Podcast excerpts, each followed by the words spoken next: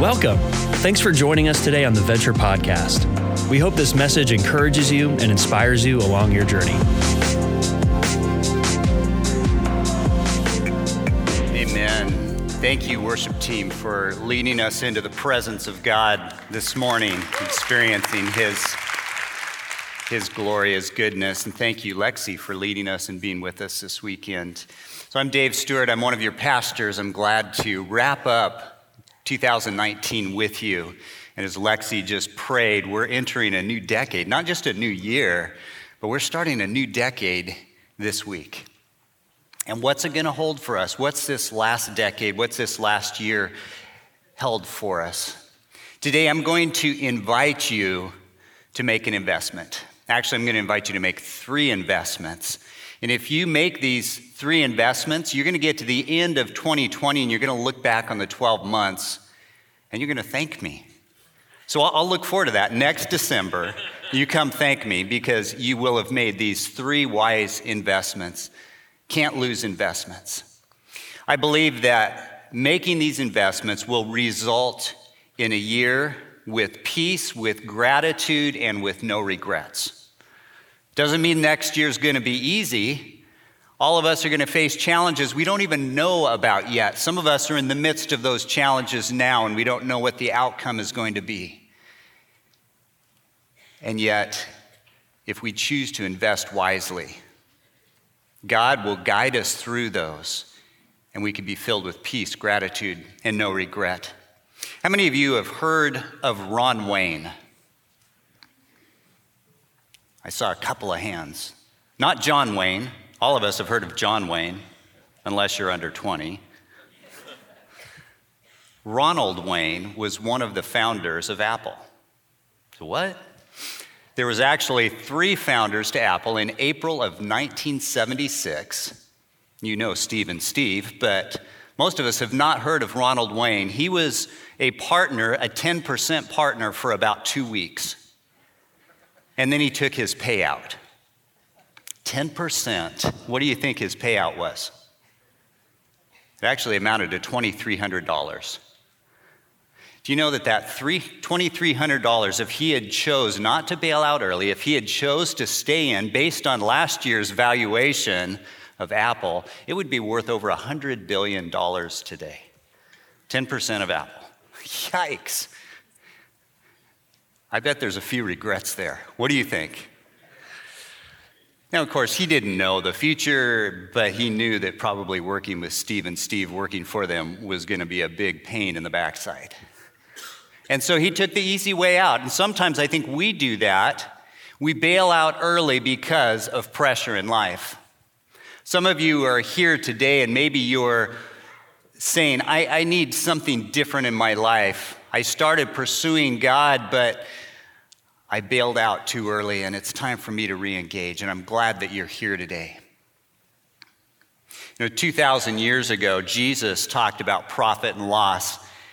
In these very well known words in Mark chapter 8, he says, For what does it profit a man to gain the whole world and to forfeit his soul?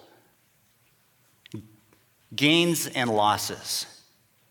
In the world's eyes, if we gain the whole world here in our Silicon Valley, success in a startup, making lots of money, having a good house in the right neighborhood, getting your kids into the right colleges, all those things are seen as success in the eyes of the world around us. And yet, you can be rich in those things and poor to God, and you're going to have a life full of regrets. Estimates are that 50 to 90% of startups fail, depending on how you define success. And only about one in a thousand startups actually become wildly successful. But that's what many of us are looking for. We want that wildly successful startup. We want to see a great return on our investment. But there are investments that you can make that produce a way better return than making $100 billion off of $2,300. So, what's at stake here? Maybe you started investing in that relationship with Jesus, but like Ronald Wayne, you bailed out too early. And now things are hard. Your soul is empty. You're longing for something more. If you only invest in worldly success, someday you may wake up and your spouse is no longer in the bed with you because you didn't invest in that marriage relationship. Or maybe your kids as adults have no relationship with you because you didn't invest in time with them when they were young and it was critical. Maybe you have achieved the financial and business success that you dreamed of and longed for, but you've climbed that ladder of success to, to feel like, is this all there is? There's got to be something more. I feel empty. I'm lost. So, my question is where are you going to put your first investments in 2020? Are you going to invest to be rich towards God? Are you going to continue doing perhaps what you've been doing and expect different results? Now, let me give a disclaimer here. First of all, if you are pursuing a startup, if you are in a tech company, if you are going after it, I'm not saying that's wrong or that's bad. God puts us in different places throughout culture to be His representatives. If you work at a startup, you are God's missionary there in that place. In your neighborhood, you are representing God. So I'm not saying that that's wrong or that's bad. But if you're only rich in that way and not rich towards God, like Jesus said, you're going to lose your soul. And I'm not saying that to follow Jesus, you've got to quit your job and go to Africa and be a missionary or become a pastor or something like that. Unless God calls you to it, then you better do it. But all of us need to assess and look where are we in our lives right now and how am I investing? What is my most important investments? And what's the return in my soul that I'm getting? And the question for 2020 is what are you willing to invest to follow Jesus? Let's look at what a disciple is, and then I'm going to come back to this idea of three can't lose investments. So early in the Gospel of Mark, chapter 1, we read of Jesus calling his first disciples, Simon and Andrew. In Mark 1:17, read, read this out loud with me.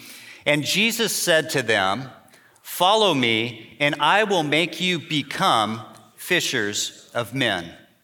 And we're going to kind of break that apart into segments, but before I do that, let me give you my definition of a follower of Jesus Christ, or my definition of a disciple. A disciple is an apprentice of Jesus who will be with Jesus, become like Jesus, and do what Jesus did. Go ahead and write that in your notes, and then I want you to think about that for a moment.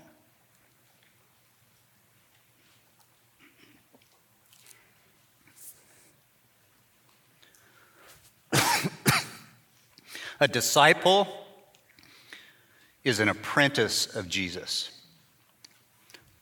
Excuse me.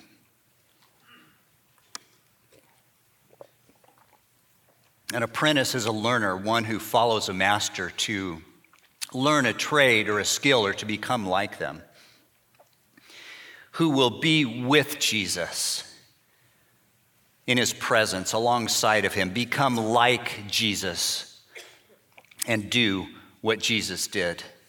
There's three parts to Mark 1:17.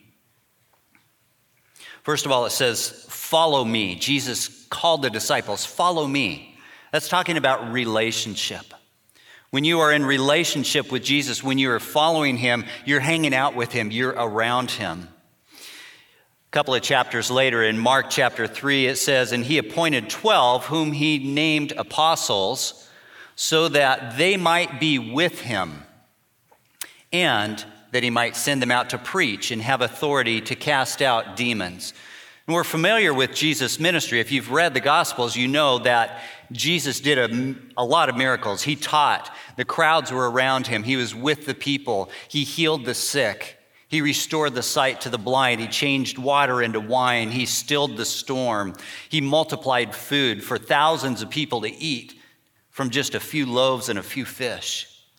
Jesus did all these amazing things, and yet it's estimated that 85% of his time was not spent ministering to the crowds, but discipling a few people, investing in their spiritual development and growth. And then he included them in the ministry that he did. But first and foremost, it was with Jesus. It was a three and a half year camping trip. They went all over Israel. They were traveling, they were walking to different villages and towns and cities. They made these annual treks to Jerusalem, and they did it together in community, and they learned of Jesus. And as Jesus calls us to follow him, it's first and foremost about relationship. It's interesting that as I read through the New Testament recently and was studying this idea of being a disciple, did you know that the word Christian is only used in the New Testament three times? And yet, the word disciple is used over 260 times. Disciple was the primary word used to describe a follower of Jesus. In fact, the word disciple wasn't used till, or the word Christian wasn't used till years after Jesus was gone. And then it was only mentioned three times in the New Testament. So I would say that being a Christian equals being a disciple. There's no difference. There's not just those that believe and then those that follow. Anyone who chooses to follow Jesus is a Christian, is a disciple. So, first of all, the first priority we see, Jesus said, Follow me in relationship. Secondly, the second part of Mark 1 17, he says, And I will make you become. That's talking about transformation, a changed life. Now, how does that happen? First of all, it's the work of the Holy Spirit. When you trust Jesus to be your Lord and Savior, the Holy Spirit comes and dwells with you. He is present with you, and He begins doing this work of transformation and changing our thinking patterns, what we believe, our habits, our character. To when we become more like Jesus, we're transformed into His image. This happens, I believe, in community as we look at how Jesus made disciples. He had these 12 guys plus another group of folks that traveled with him that he was investing in. And their lives changed over time as they took in Jesus' words, as they talked with him. Now, we don't have Jesus physically with us today, but we can talk with him and we can take in his words through the word. And they did it in community, and we need others in our lives to encourage us and to sharpen us. And that's how we change the Holy Spirit, God's Word, prayer, and other people. There are spiritual practices that we can do to be with Jesus. And Jesus also uses those to transform us to become like Him. There's a third part to this. Jesus says, I will make you become fishers of men. Now, the, the first two disciples he called, and then the next two, James and John, those guys were fishermen for their career. They lived by the Sea of Galilee and they went out daily and cast their nets and pulled in fish and sold their fish. That was their livelihood. And Jesus says, I'm going to shift what your priority is from being fishers for fish to now you're going to fish for people. That must have kind of made them cock their heads a little bit, huh? How do you fish for people? But God calls us to a mission. Fishers of men was the mission that He called them to. And God has a mission for every one of us. Now, we're all different. We have different gifts, we have different abilities and passions and personalities. And God calls us to be on mission for Him in different ways. Some of you have a passion and a love for working with kids, and you want to help them come to know Jesus and to grow in their faith relationship with Him. Others of you have a passion for working with married couples to help them grow. Others of you have a passion to work with singles to help them find fulfillment and growth and health in their lives. One of my passions is to disciple men. I like to meet with a group of men and invest in them and Together, we develop stronger habits of growing close to Jesus, and we do ministry together, and we share our lives with each other and our struggles, and we pray for each other, and we encourage each other. I think the highlight of 2019 for me when it comes to ministry was discipling a group of men and meeting with them regularly and talking about our lives and challenging each other and walking through hard times together this last year. God's called us to fulfill His purpose, His God given purpose here on earth. And part of that purpose for every one of us is to make disciples. To make disciples. You have a diagram there on the bottom of your first page of your notes that Pastor Tim shared with us earlier this year, talking about the mission of our church is to make disciples based on Matthew 28 18 through 20. And we do that through evangelizing and equipping. At the bottom of that diagram, though, I want to call your attention to those words uninterested, interested, believer, follower, discipler. That's a continuum that every one of us goes through, and every one of us is at some point on that continuum as it relates to God. Maybe some of you are here today because somebody invited you, but you're really not interested. You were just being polite. And I'm glad you're here, and I hope today that maybe you might just start getting interested and say, well, who is this God? Is, is he real or is he not? What's different about these people that say they know and love and follow Jesus? Some of you are interested. You haven't yet made that decision to trust in Jesus, but, but you're curious, you're interested, you're searching, and you're learning.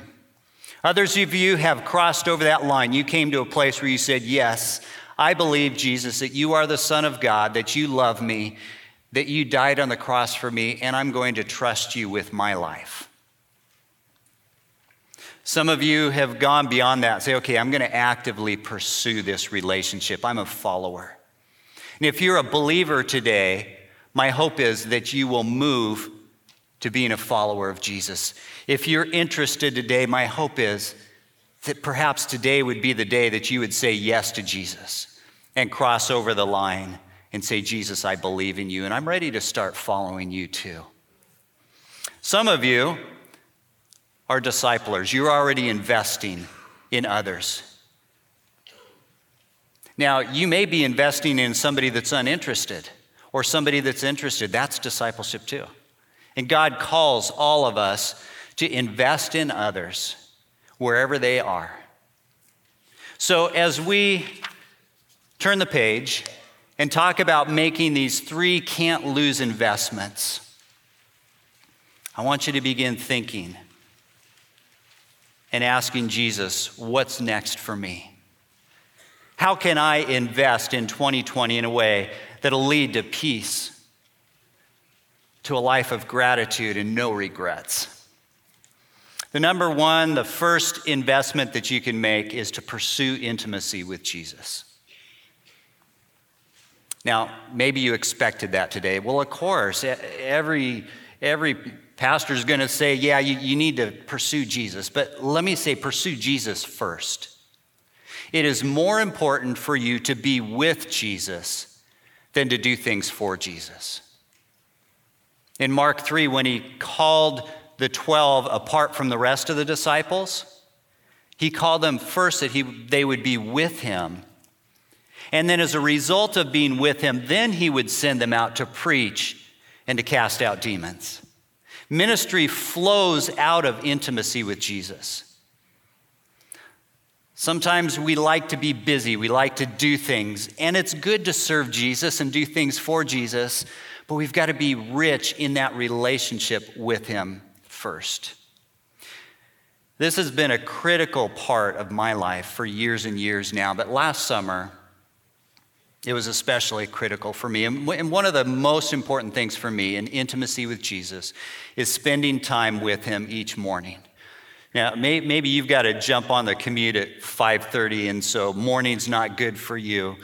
Maybe it's at lunch break in the middle of the day, stealing aside for a few minutes to get alone with him, or maybe it's at the end of the day when you can find some quiet moments to get into the Word, to pray, to talk to Him, and to, to draw close to Him. But last summer, for me, first thing in the morning, uh, one of my sons kind of pulled away from Brenda and I. And he texted us at one point and he said, Please don't contact me. I need some space. So, as a, as a parent, what do you do? He's in his mid 20s. I'm thinking, what did I do? Where did I mess up with my son? And then anger rises up in me, and then disappointment and discouragement. And I had a couple of weeks where I was really struggling internally, feeling bad, missing my son. And my strength and my solace came from pursuing intimacy with Jesus. And over that couple of weeks, I felt like I began to get some new perspective. To say, okay, God, I don't know what you're doing in his life, but I trust you. I'm going to continue to love my son. I'm going to give him his space for now. But Jesus, I need you right now that intimacy with Jesus helped me through that challenging time. And all of us need Jesus not only during the challenging times like that, but we need to build that strength of relationship in the good times as well, so that when the hard times come, we've got that relational connection with Him that we can call out to Him and follow Him closely. Pursuing intimacy with Jesus needs to happen both on our own and in community with others. Life in our culture can drain the life from your souls, it can suck us dry.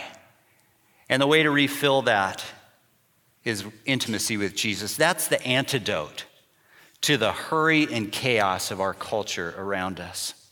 There's two things that I'd recommend, and in your notes, you've got a place. There's a question that I'm going to ask you in a minute. But on the back of your notes, there's a web address, venture.cc slash read. If you don't have a Bible reading plan for the coming year, let me encourage you to click that link later. Go there. It's with the Bible app, the YouVersion. And it's a read through the New Testament in one year. And that's something that we're inviting people to do together as a church. And you can actually invite friends to read through it with you. You can send them the link.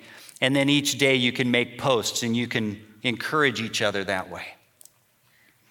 A second thing that I would encourage you to pursue intimacy with Jesus is to go through our Ignite course. Ignite is an eight week course that we begin in January, January 26, and it will help you Work on these disciplines, these practices to draw closer to Jesus. Help you to come to better understand how God views you, how to be filled with the Holy Spirit, how to walk in victory. It's a great course that I would encourage every person to go through, whether you've been walking with Jesus for 20 years or two days. You can find out more about that back at the Info Hub after. We've got a brochure there with a listing of groups and classes, and we'd love to help you get connected into that.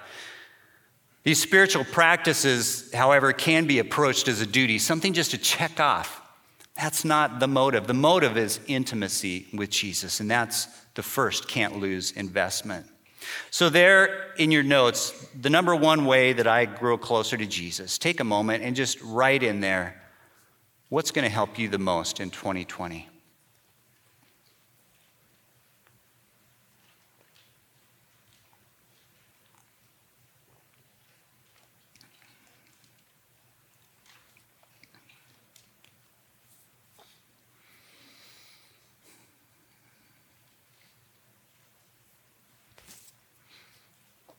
The second can't lose investment for 2020 is to cultivate life giving relationships. Cultivate life giving relationships.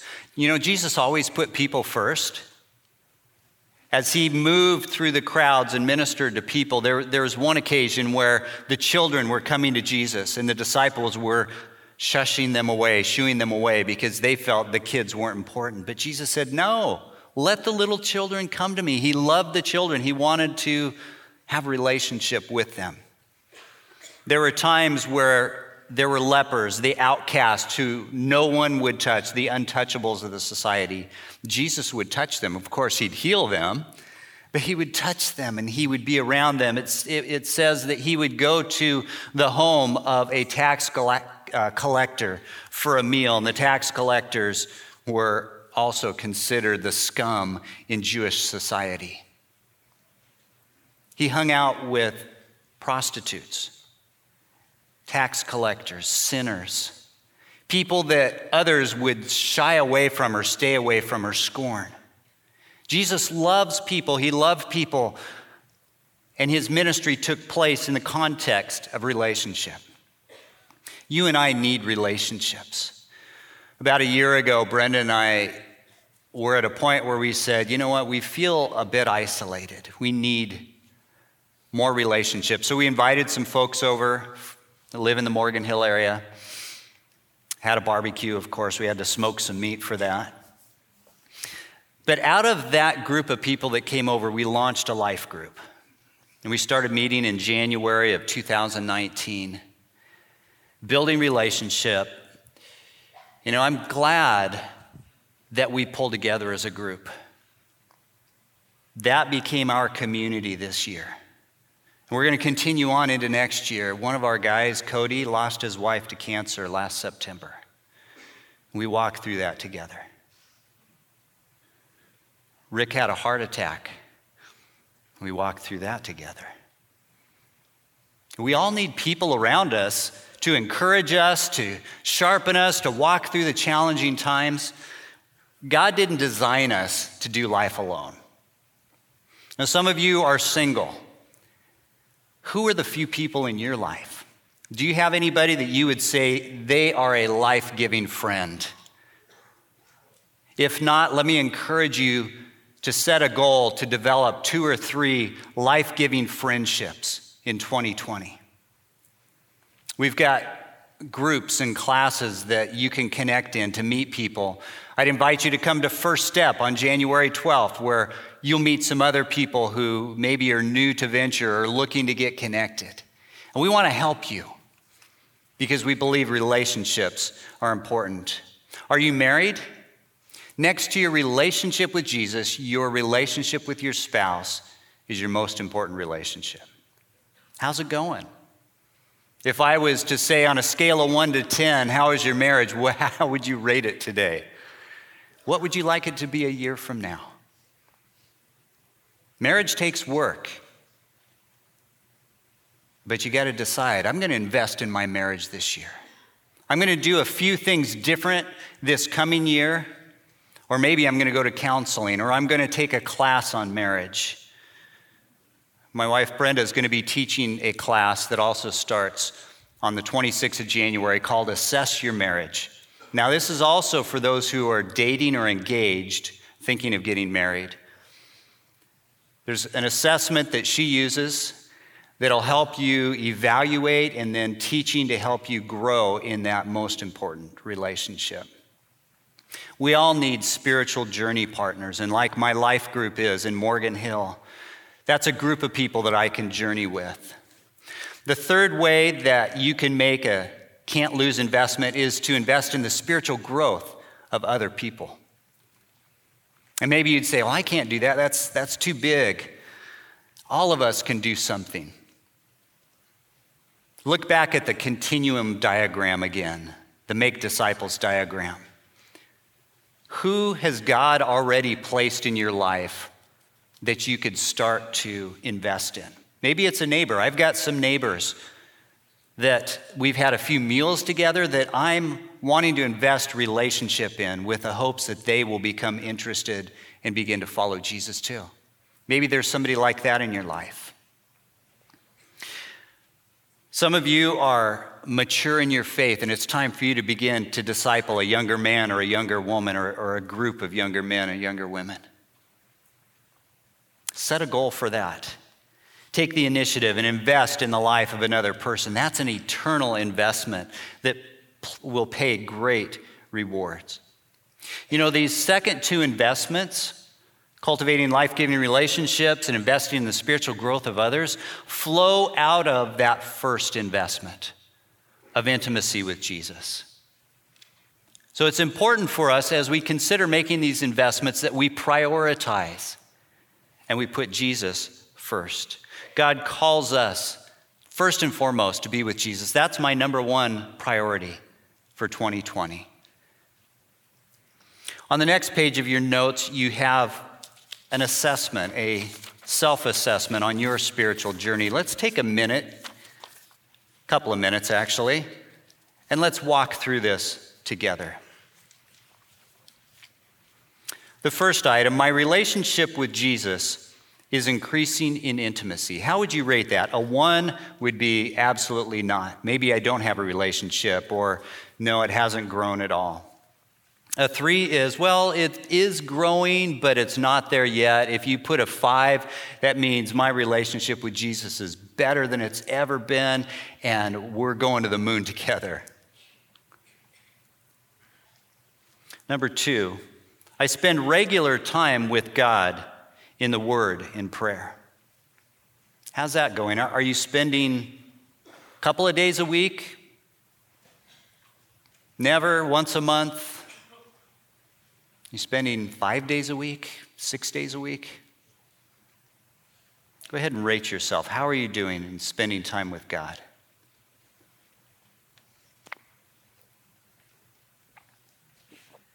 Number three, my life is characterized by love, joy, and peace from God. Would you say that? Five, absolutely. Every day I wake up with the joy of the Lord in my heart. I'm full of love. That'd be a five.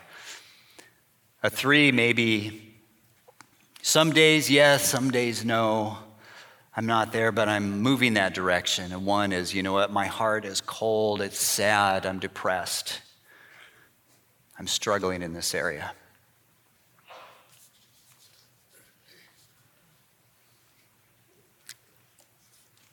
Number four, my closest relationships are healthy and God honoring. Think about the, the most important relationships. If you're married, your spouse, uh, if you're single, those few close friends. Maybe your kids. How are they doing? Five would be amazing.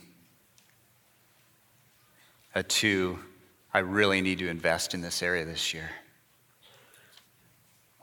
Number five, I actively use my abilities and resources to serve God's purposes. Are you engaged in God's mission for your life? Again, one would be no, that's not at all a part of my life. A five, absolutely, I feel like I am using what God has given me in His kingdom. Number six, I'm in relationship with other Christians that provide mutual encouragement and support. Do you have a, a life group, a discipleship group?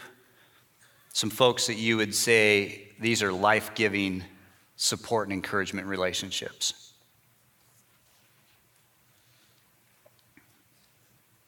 Number seven, I'm investing in the spiritual growth of at least one other person. Again, that could be building a relationship with someone who is uninterested at this point, but you're investing, praying for them, encouraging them when the opportunity comes, share your story. It may be discipling a couple of people, sitting down and teaching them what God's taught you. And then, number eight, this relates to that continuum diagram. In my spiritual journey, I would say that I am, and go ahead and honestly, this is just between you and God, by the way.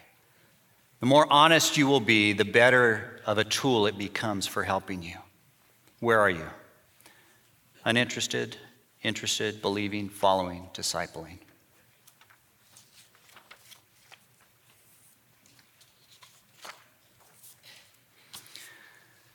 If that interests you, and you would like to dig a little deeper in assessing and understanding, in our first step class, we follow that with a next step class called Discover Discipleship. and we do a more in depth assessment. It'd be an opportunity for you to really understand and then meet one on one with a discipleship coach to help you evaluate your journey and take next steps. So, the way to get in on that, come to First Step on January 12th. All right, go to your last page, the back of your notes. I'm going to invite you right now to set some goals in these three primary areas spiritual, relational, and discipleship. You want to set smart goals, specific, measurable, achievable, relevant, and time phase. So, an example there to pursue intimacy with Jesus, I'll spend 20 minutes a day. Maybe for you, it's five minutes a day. Maybe it's 15. Maybe it's 30 minutes. Six days a week in the Word and prayer in the mornings. Maybe for you, it's at noon, in the evening, other times. That's just an example. For you, set one, maybe two goals in your spiritual life.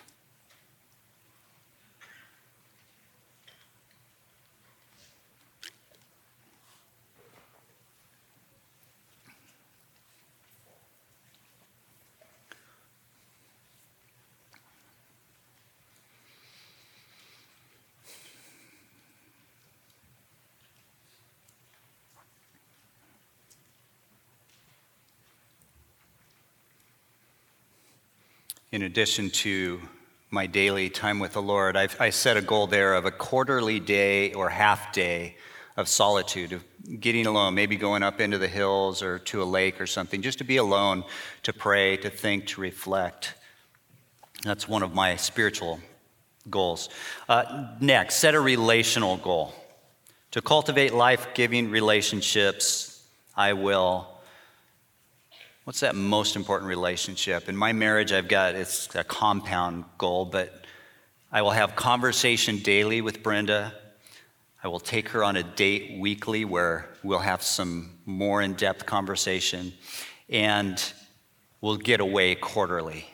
We'll go somewhere, we'll go overnight, go on a trip, things like that. So that, that's my marriage strengthening goal. Go ahead and set a goal or two.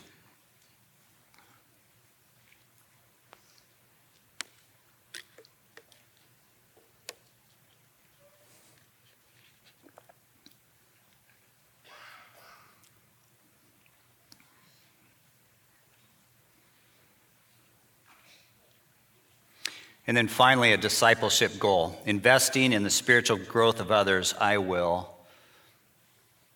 For me, one of my goals is I'm going to launch a new men's discipleship group this year.